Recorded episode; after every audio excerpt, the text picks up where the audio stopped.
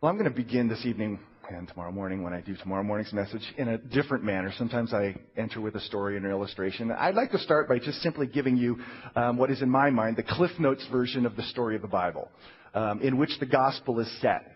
Um, in, in part because a lot of times we think of this, the Bible as a whole collection of diverse stories, and we don't realize that it's one big grand story that encompasses all little stories in which the gospel itself is set.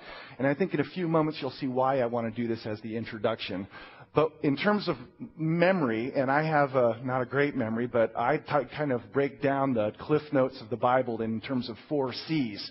Um, that is creation, crisis, Christ, and consummation. Now, the last one's kind of a big word, but I can't think of another word that starts with C that actually has to do with the end or the, the, the future hope. So the first C, or the first opening plot of the, of, the Bible, of course, is creation, in which an infinitely wise and powerful and generous creator um, fashions this universe that is full of beauty, that is abounding in, in, in bounty and fruit and full of wondrous variety. And he creates this awesome creation as a sanctuary in which he would dwell with mankind and mankind would enjoy forever the divine joy of being with God face to face without hindrance. That was the first church and the ultimate and final church, by the way, is creation itself. That's what God created and as a crowning achievement, the trophy of his creation, he fashioned man in his own image, which makes us as people distinctive and unique over all other creatures. It was meant to be, or should I say, it was a, it was a context in which we could have lived happily ever after. But as most stories go, a crisis ensued shortly after the, the story of the Bible begins, and the entire creation is plunged into darkness. And what that crisis consisted of is our very first mom and dad, that is Adam and Eve, desiring and declaring their own independence from the Lord and leaving behind the security, the peace, and the joy of what God had promised. And as a result, they plunged us into a, a creation which was um, clouded by sin and by judgment and by the curse of God's wrath. And, and every subsequent generation that was born from them carried with them the virus of, of a, of a self will, of wanting to do pridefully what we want to do. Hence, the creation has, for the last, I don't know how many thousands of years, been shrouded in the cloud of judgment, sin, and death, which is what we experience all around us day after day. But God, this is the Christ part, in an amazing act of grace, determined that He would chase after His, His prodigal sons and daughters who wanted to go their own way and deliver them, but deliver them in a way that would defy and bewilder anybody's mindset, including the principalities and powers above, that is, celestial fallen beings. So God determined that He would come and He would deliver by wrapping Himself in frail human clothes, that is, flesh, as a baby, living and then dying. That is, God came to die. Our sin became His sin. Our curse became His curse. Our judgment became His judgment, and His death, our death became His death, and He died in our place. And that is Christ. The great, great reversal of the crisis is found in the person of Christ. And after his death, his resurrection was the great reversal back to life in which now God is recapturing and going to bring brand new life back to his fallen creation. So in the resurrection of Jesus, there is the promise that he gives life to our spirits and with that, someday the promise that He will give life to the mortal, mortal bodies that are decaying and falling apart and will one day rise again. And with that, the entire creation, that God will once again refashion that sanctuary of a new creation in which we will forever live and enjoy Him without hindrance face to face. That is the consummation. So here you have the basic story of the Bible. It's kind of like a horseshoe. It starts with perfection. It falls into a crisis. Uh, the great turning point is the cross and the resurrection to one day reach the consummation of resurrection, and that is the happily ever after of the Bible. That, simply put, is, is the story of the Bible, the four C's, the, the, the Cliff Notes version. And in the middle of that, of course, is the cross. At the bottom of the, of the the, the horseshoe is, is the cross, which means the entire story of the Bible, the whole redemptive event, all centers itself on the cross and the resurrection of, of Jesus. And the punchline is, is this is that our eternal destiny is tied to what we do with that simple message of creation, crisis, Jesus, and consummation. Whether we believe it and embrace it from the heart or whether we reject it. Our entire destiny is, is bound up with that. I know a lot of people think that when you come to church, you come to add a little bit more bling to this life. Well, maybe if I go to church, God will fix my marriage. And He may. But you know what? There's no guarantee He will. Because God has a bigger concern than just the 70 years you have here. He's looking at 10,000, 10,000 times 10,000 years from now, and He has provided a way for you to live. So He's not simply concerned with the 70 years, He's concerned with far more than that. And at the end, when God refashions that new sanctuary of the new heavens and the new earth, the people who enjoy it and enjoy Him without hindrance, directly face to face, will be those who have embraced the message of the cross and the resurrection as their own. That makes, and most, of you know this, maybe some of you don't, that makes what you do with this message of the cross and the resurrection the most important question of life. Not just of this life, but the life to come. That's how in, in important it is. But it leads to a question that I would have, and some of you might have. How is it that I can actually, from an inter soul perspective, how can I actually trust that it's true?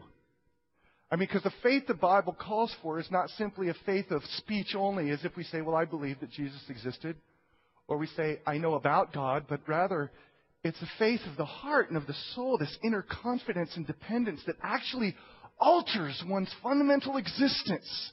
That's how deep faith come, goes. It's not simply a frame of mind. It's not simply um, something that you say is true. It's something that you know inwardly. So how is it that we know that? How does it we experience this inward confidence and faith when we can't touch any of it? I didn't see creation. I don't have a DVD that shows that it was real. I, we can't go back in a time machine and, and look at Jesus die on the cross and rise from the dead. I don't have a DVD to show you. And I don't have a DVD of the future that what it's going to look like for the new heavens and the new earth, which means it's largely based on faith. How can I believe in something that I have not seen? More importantly, how can I trust my life to it? How is it that people for thousands of years believed in it enough that they'd be willing to die for it? That's a kind of faith that simply isn't, well, I believe it. It's a faith that changes you. How is it that we believe this? And a corollary question is, why is it that some get it and others don't? And that, I believe, is a question that 1 Corinthians chapter 2 answers. It answers the question, how is it in the end that we really believe, with a real belief that in the end saves us? And he answers this, this question in three parts, or an, an argument in three parts.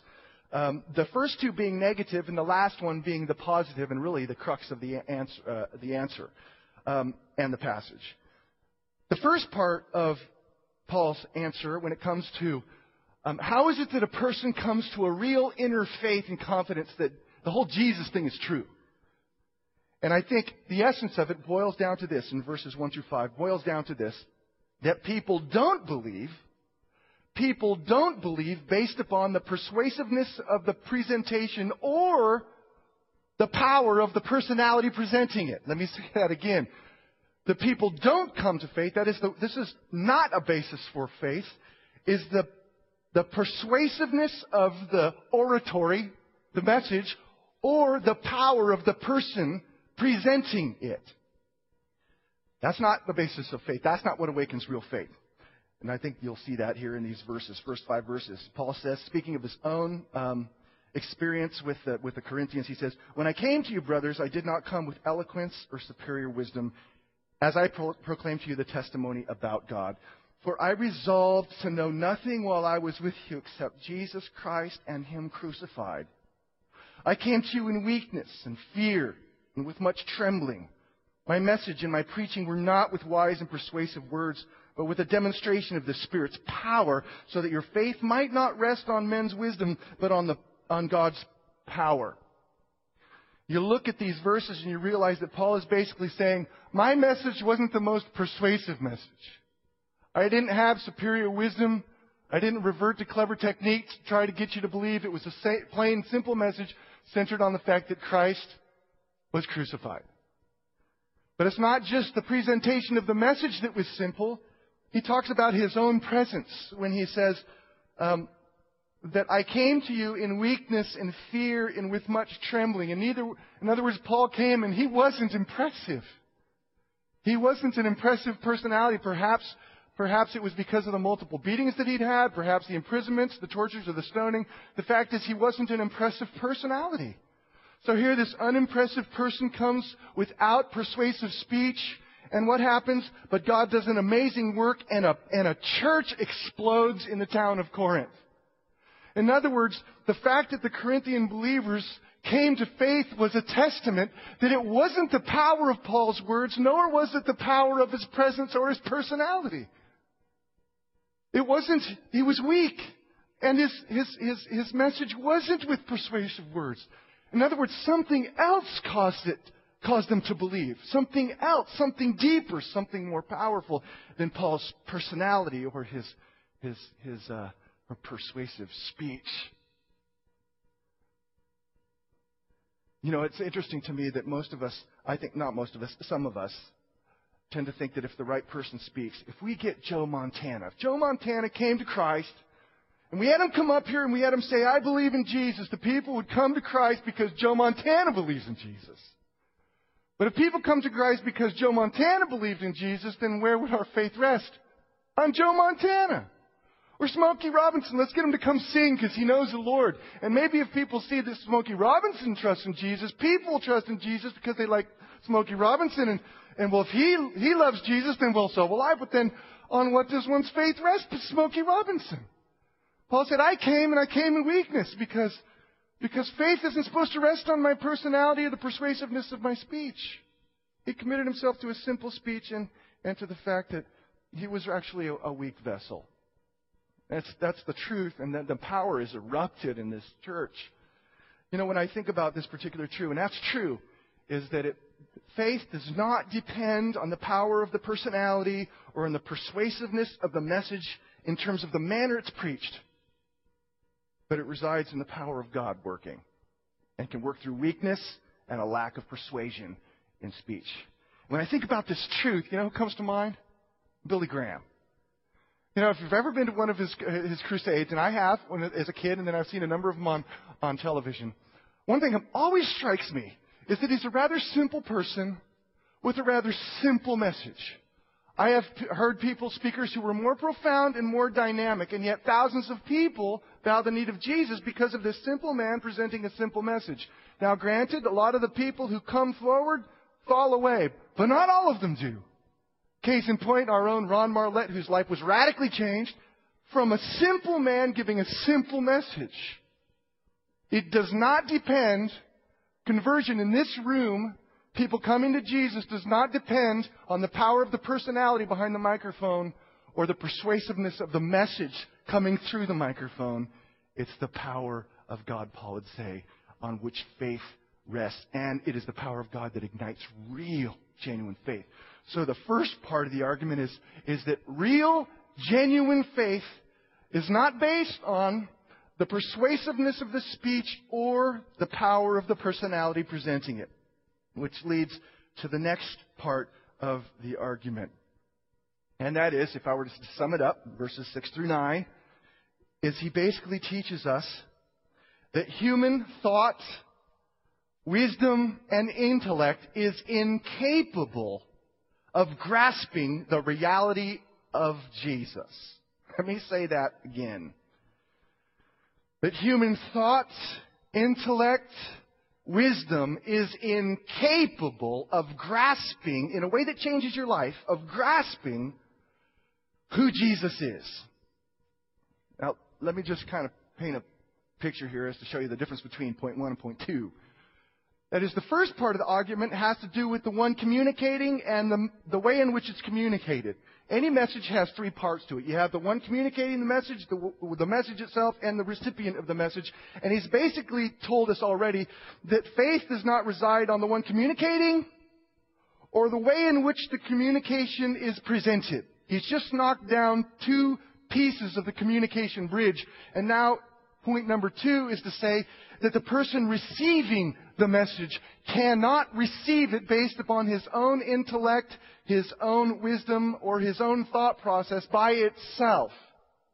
So he's incapable, people are incapable by themselves of believing it in a way that changes their lives. Again, read the text with me in these verses. I think that's the, the basis or the, the essence of what he teaches here. Verse 6, he says, We do, however, speak a message of wisdom among the mature, but not the wisdom of this age or of the rulers of this age who are coming to nothing.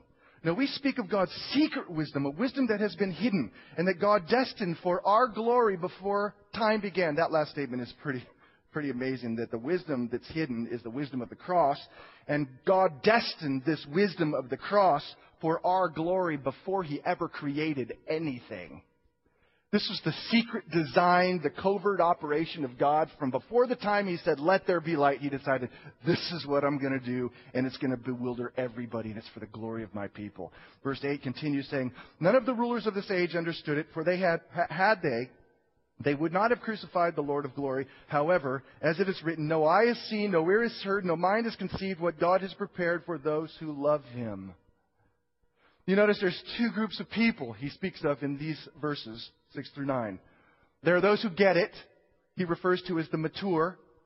Those are the ones for whom this secret wisdom will glorify a glory that, according to the last part, no eye has seen, no ear has heard or conceived what God has prepared for those who love Him. So it's the mature, those destined for glory, and those who love God. Now, He doesn't answer at this point how they get it. He simply says, our, our wisdom is, is wisdom to the mature. But the rest of the passage talks largely about the group that doesn't get it. That is, the people who are confined by and limited by the wisdom of this age, that is, the wisdom, collective wisdom of this world, or the leaders and rulers of this age who are coming to nothing, that is, the old creation that's dying. Then he goes on to say in verse 8, none of the rulers of this age understood it. That is, humans are, by themselves, limited to their own conventions, their own thoughts, their own categories, their own conceptions and thoughts, and they are limited by that, and they can't really grasp, they couldn't grasp what God was doing. Was hidden. No one grasped it.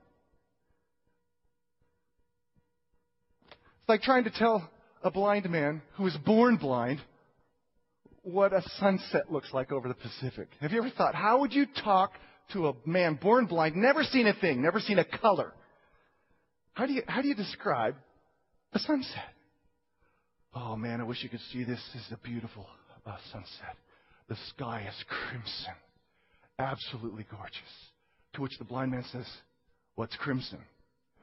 And you say, Well, it's kind of a cross between red and orange. And he says, What's red? What's orange? Well, orange is like an orange, you know, sun kissed orange. I've never seen an orange. I've felt an orange. I don't know what an orange looks like. Well, Okay. How do you explain to a blind man? Even if he dreams in color, and even if he stumbled across crimson, how is he going to know that his idea of crimson is actually the real idea of crimson? He doesn't know. He can't really access it. Or maybe you go on in the description, you should see the clouds. You know, the sun is, is ducking behind the clouds and the clouds are moving like a bank. And the guy's thinking, well, what are clouds? Well, they're the wispy things that kind of move along the horizon. They're white. What's white? Can't touch a cloud. That is, the blind man, man born blind is completely limited to his own experience, his own imagination, to his own realm of life. He really can't grasp a sunset. In the same way that a mind confined by the wisdom of this world and the thought process of this life couldn't conceive that God would deliver people through a crucified man. Because God hid it. He hid it intentionally to outwit everyone. so that no one would get it. That's why Paul would later say that that's why that's why the rulers of this age crucified the Lord of glory. Because they didn't understand. And I think the rulers of this age he's talking about there are probably, at least primarily in view, is the Jewish leaders who put him to death, Jewish and Roman leaders. That is the best of the Jewish minds that have steeped themselves in over five centuries of rabbinic tradition and reflection upon the Old Testament couldn't figure out the cross. Had they figured out the cross, they would have never put Jesus to death. They just never saw it coming. God hid it. Nobody got it. Nobody got it. It reminds me a little bit of, of, of one of the best scenes of Narnia in the Lion, the War, Witch in the Wardrobe. You know, that, where, where the Ice Queen agrees to an exchange. The life of Edmund, who broke the law, for the life of Aslan. And she figures, this is a great trade. I give away the boy and I get to kill the lion, the rightful king of Narnia. And so she takes him, and what does she do? She kills him thinking that she has defeated her arch enemy. What she doesn't realize and comes out in the book and also in the movie is there is a deeper magic that she wasn't aware of and she could have never seen coming.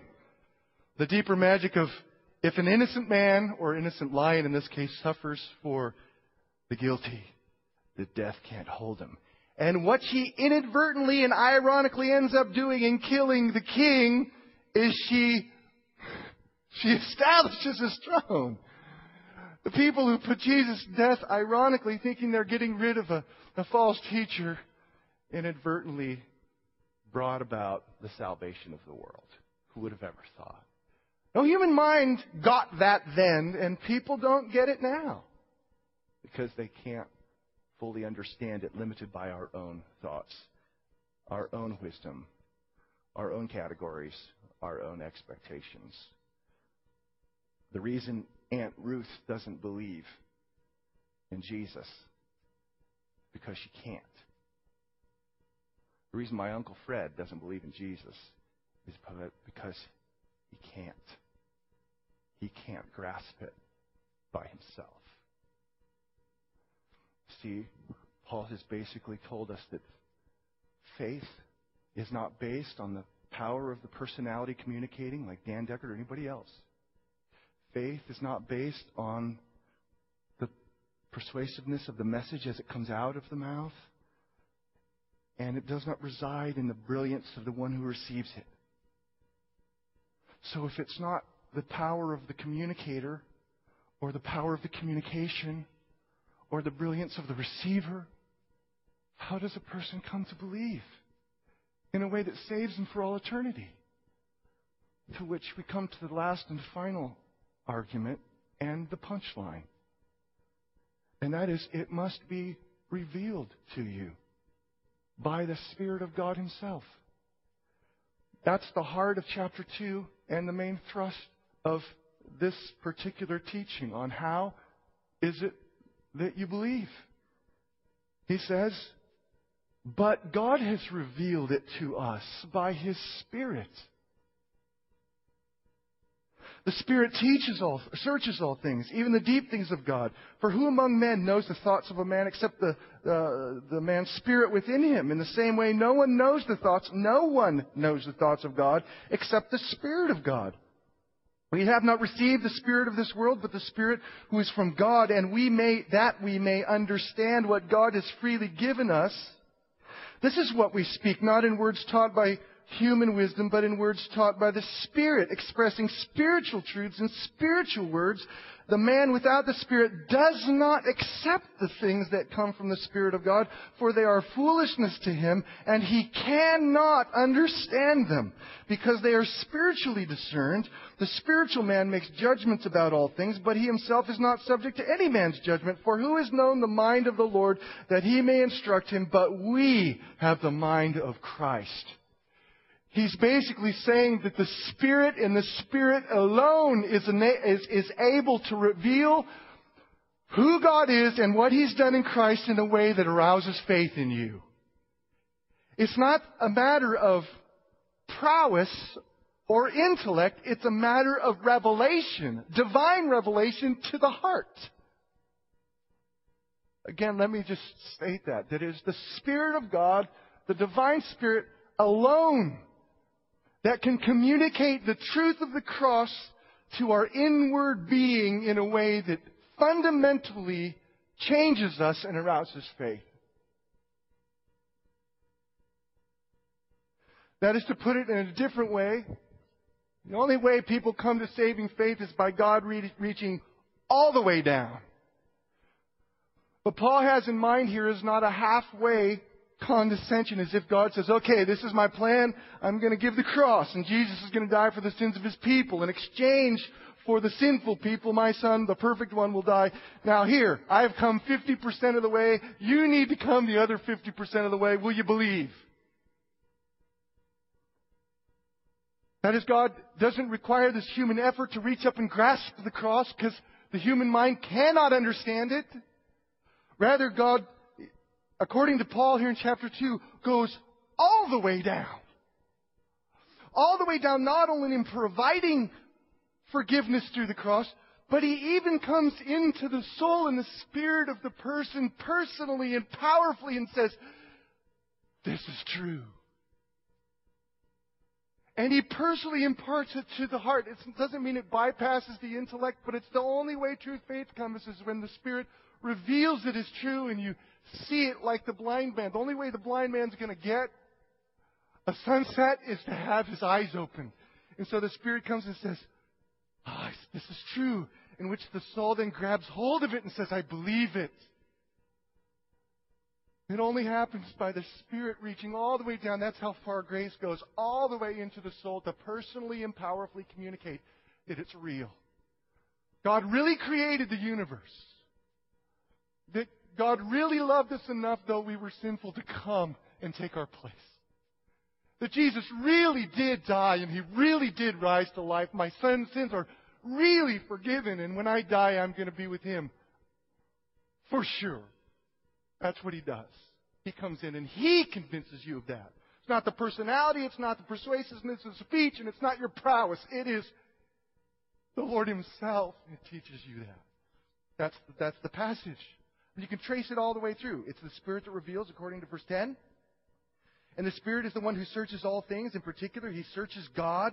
The only one who knows the thoughts of God is the Spirit of God. Therefore, in order for us to understand and know God and know, what He has done in Christ, the Spirit must be given that we may, according to the middle of verse 12, that we may understand what God has freely given us.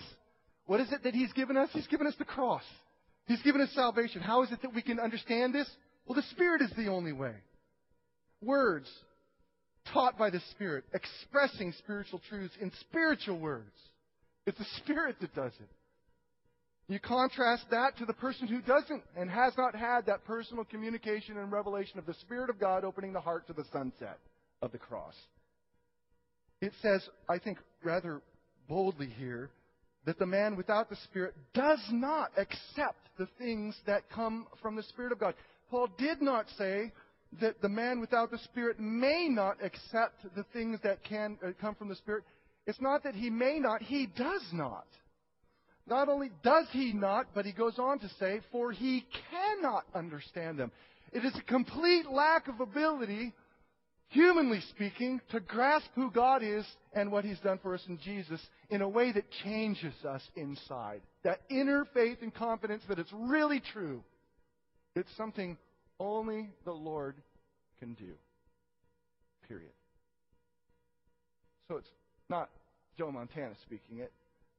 It's not a really tremendous message that's filled with passion and power. And it's not the brilliance of the ones receiving it. It's God's Spirit taking the simple message and ravishing the human heart with it and awakening a sense of confidence and belief that this is really true. Now, that's not to say, brothers and sisters, that a person who doesn't believe cannot come to an intellectual understanding of the story of the Bible. All you have to do is read. You know, read or have some level of comprehension, and you know, that's the basic story of the Bible. It doesn't take a genius or even a believer to understand that Jesus died in the place of the sinner. You can get that, but not in a way that changes your soul. That's something only the Spirit can do. Something only the Spirit can do. So, so here's, in a nutshell, what this entire chapter is about. In a single sentence, if you tune me out, it's this. If you're here this evening and you know Jesus, you follow Jesus, and you trust in this cross, that it's sufficient for you. You got it, not because of you, but because of Him. If you got the cross and you trust in the cross, you got it. Not because of you, but because of Him, because He reached all the way down and personally and powerfully communicated that little simple message to your heart in a way that you believed. He reached all the way down into your soul. Now, if you, if you grab that and grasp that, I think it has huge, huge implication for how we think about God and life and, and the church. Well, the main purpose, I think, in Paul writing this chapter was to humble the pride of the Corinthians who thought that because they were wise, they got truth. And he's telling them precisely the opposite. You didn't get it because you were wise, you got it because of him. That's what he's saying. There's no, no way you can boast before God that somehow you got it when He reached all the way down and He pulled back the curtain personally for you to see that it's true. He pulled back the curtain, not you.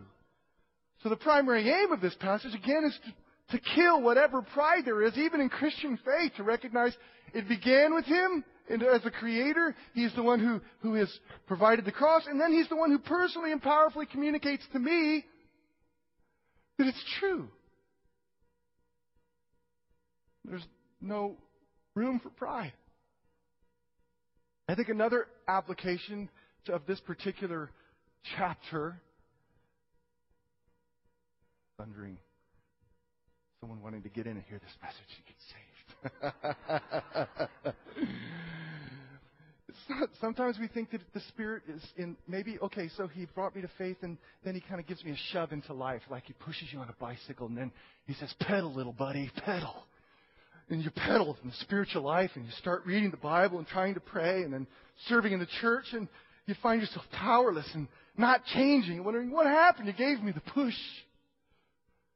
Well, it's not just the initial awakening that happens by the Spirit of God, but the enablement to pedal the bike comes from Him too. To live the spiritual life is completely dependent on not only the Spirit igniting and revealing, but continuing to do so. So reading the Bible by itself and simply looking at the words without the Spirit taking these words and branding them into your soul is meaningless. Bible study without dependence on the Spirit of God taking the words of God and impressing them upon your soul will do nothing for you. Which means Bible study has to be done with complete humble dependence on the fact that the Spirit has to speak to me and open the veil. That even as I speak now, it's got to be the Spirit of God. If I simply speak and there is no faith and the Spirit doesn't take the words communicated through these feeble lips and brand them into your soul, it's meaningless. These are just words that have no life. It's the Spirit that takes the words and says, this is true and begins to, to work it, knead it into the soul of your, of your spirit. And and that's what makes the change. That's what makes the difference when we gather is the Spirit of the living God cramming this truth into the inner recesses of the heart. It's the Spirit of the, Lord alone that can lift us into new heights of apprehending the glory of Jesus, of discovering new depths of the love of God, or the great hope set before us. It's the Spirit that continues to pull back the curtains. Which is why prayer is so indispensable in the Christian life. Lord, lift my spirit once again as I meditate on Romans 8 or I meditate on Revelation 5 or Psalm 146. Take these words which my feeble mind cannot comprehend and give life to them in my soul and show me your glory. It's the Spirit that does that, which is why the Spirit is so central to the life of the church. Preaching, to hearing, to worship, Bible study, and even to prayer Spirit that does it. I think another relevant application of this has to do, again, with communication. If, if we get it, not because of us, but because of God, then we communicate the simple message, trusting the Spirit will do with it what He wants, and not stressing over the fact that if I only add this or that, or if I'm funnier, then maybe people will get it. Tell you what, a temptation of mine all the time, I'll be perfectly honest with you, is I'm reviewing stuff, is I'm thinking to myself, I don't think people are going to get it because I screwed it up. And you know, the fact of the matter is, if we ever come to the point where we feel like our articulation of the truth of who Jesus is, however simple or complex, is the determiner as to whether someone believes or not, then we have become self reliant and we have become prideful and then ineffective. Paul was cognizant of the fact that it was not his persuasive words nor the power of his presence, but the power of God's Spirit spoken to the heart through a simple message. That is an amazing encouragement to just be simple and truthful with people. It's the Spirit that changes the heart, not you and not me. I think another application that's more immediate to my mind right now is recognizing that there may be people in this room here tonight who have heard the four C's, you know, the little Cliff Notes version of a creator, a crisis, who comes in the person of Christ to bring redemption that we might live forever with him in a consummation. If, if up to this point you haven't really bought into it, you might believe Jesus existed as a historical figure, but you've never come to the place where I get it. And now I trust it and I know I'm forgiven. Perhaps tonight is one of those nights where you're, you're sensing a confidence starting to stir in you that maybe this is true. Maybe the Spirit of God really does communicate the reality of the Creator and the Christ and the consummation. And if that's you, that's stirring, brother or sister or friend, I'd be willing to bet a lot that's the Spirit of the living God beginning to work in your heart and beginning to pull back the veil, for which I would encourage you to cry out and say, Open it farther. Let me see the sunset on the horizon of the reality of the Creator and the Christ and eternal life. Let me see it. And then believe it and embrace it and stop standing on the fence. And then lastly, you know, you can't help but come to a passage like this in chapter 2 recognizing that God reached all the way down. But Dan Deckard was saved not because he was smart, not because I was wise, not because of the intensity of my seeking or the sincerity of my seeking. But God reached down and saved me because of him. For which all you can really do and which we should be moved to do is worship the Lord simple and humble faith saying, Thank you that you reached all the way down. You didn't reach halfway down, three quarters. You came right into my soul, knocked on the door, and said, This is true. And now I believe. Will you worship with me, John and the rest of us tonight? Father, we just thank you for your goodness that you have opened the doors of our hearts to see what is true and to believe what is true. And I pray that we would. In simple but humble worship give you honor and praise for being such a loving and gracious and merciful God to come all the way down, all the way down and to personally and powerfully open the door of the heart to say, This is true. Believe it. I love you. This is the cross. It is atoned for all of your sin. Embrace me. Lord, I pray for those who might wonder if they really believe this. I pray that you would just, again, through the simple message, will you powerfully in these moments just convince them of this truth and give them the assurance that they, in fact, do believe it. In Christ's name I pray. Amen.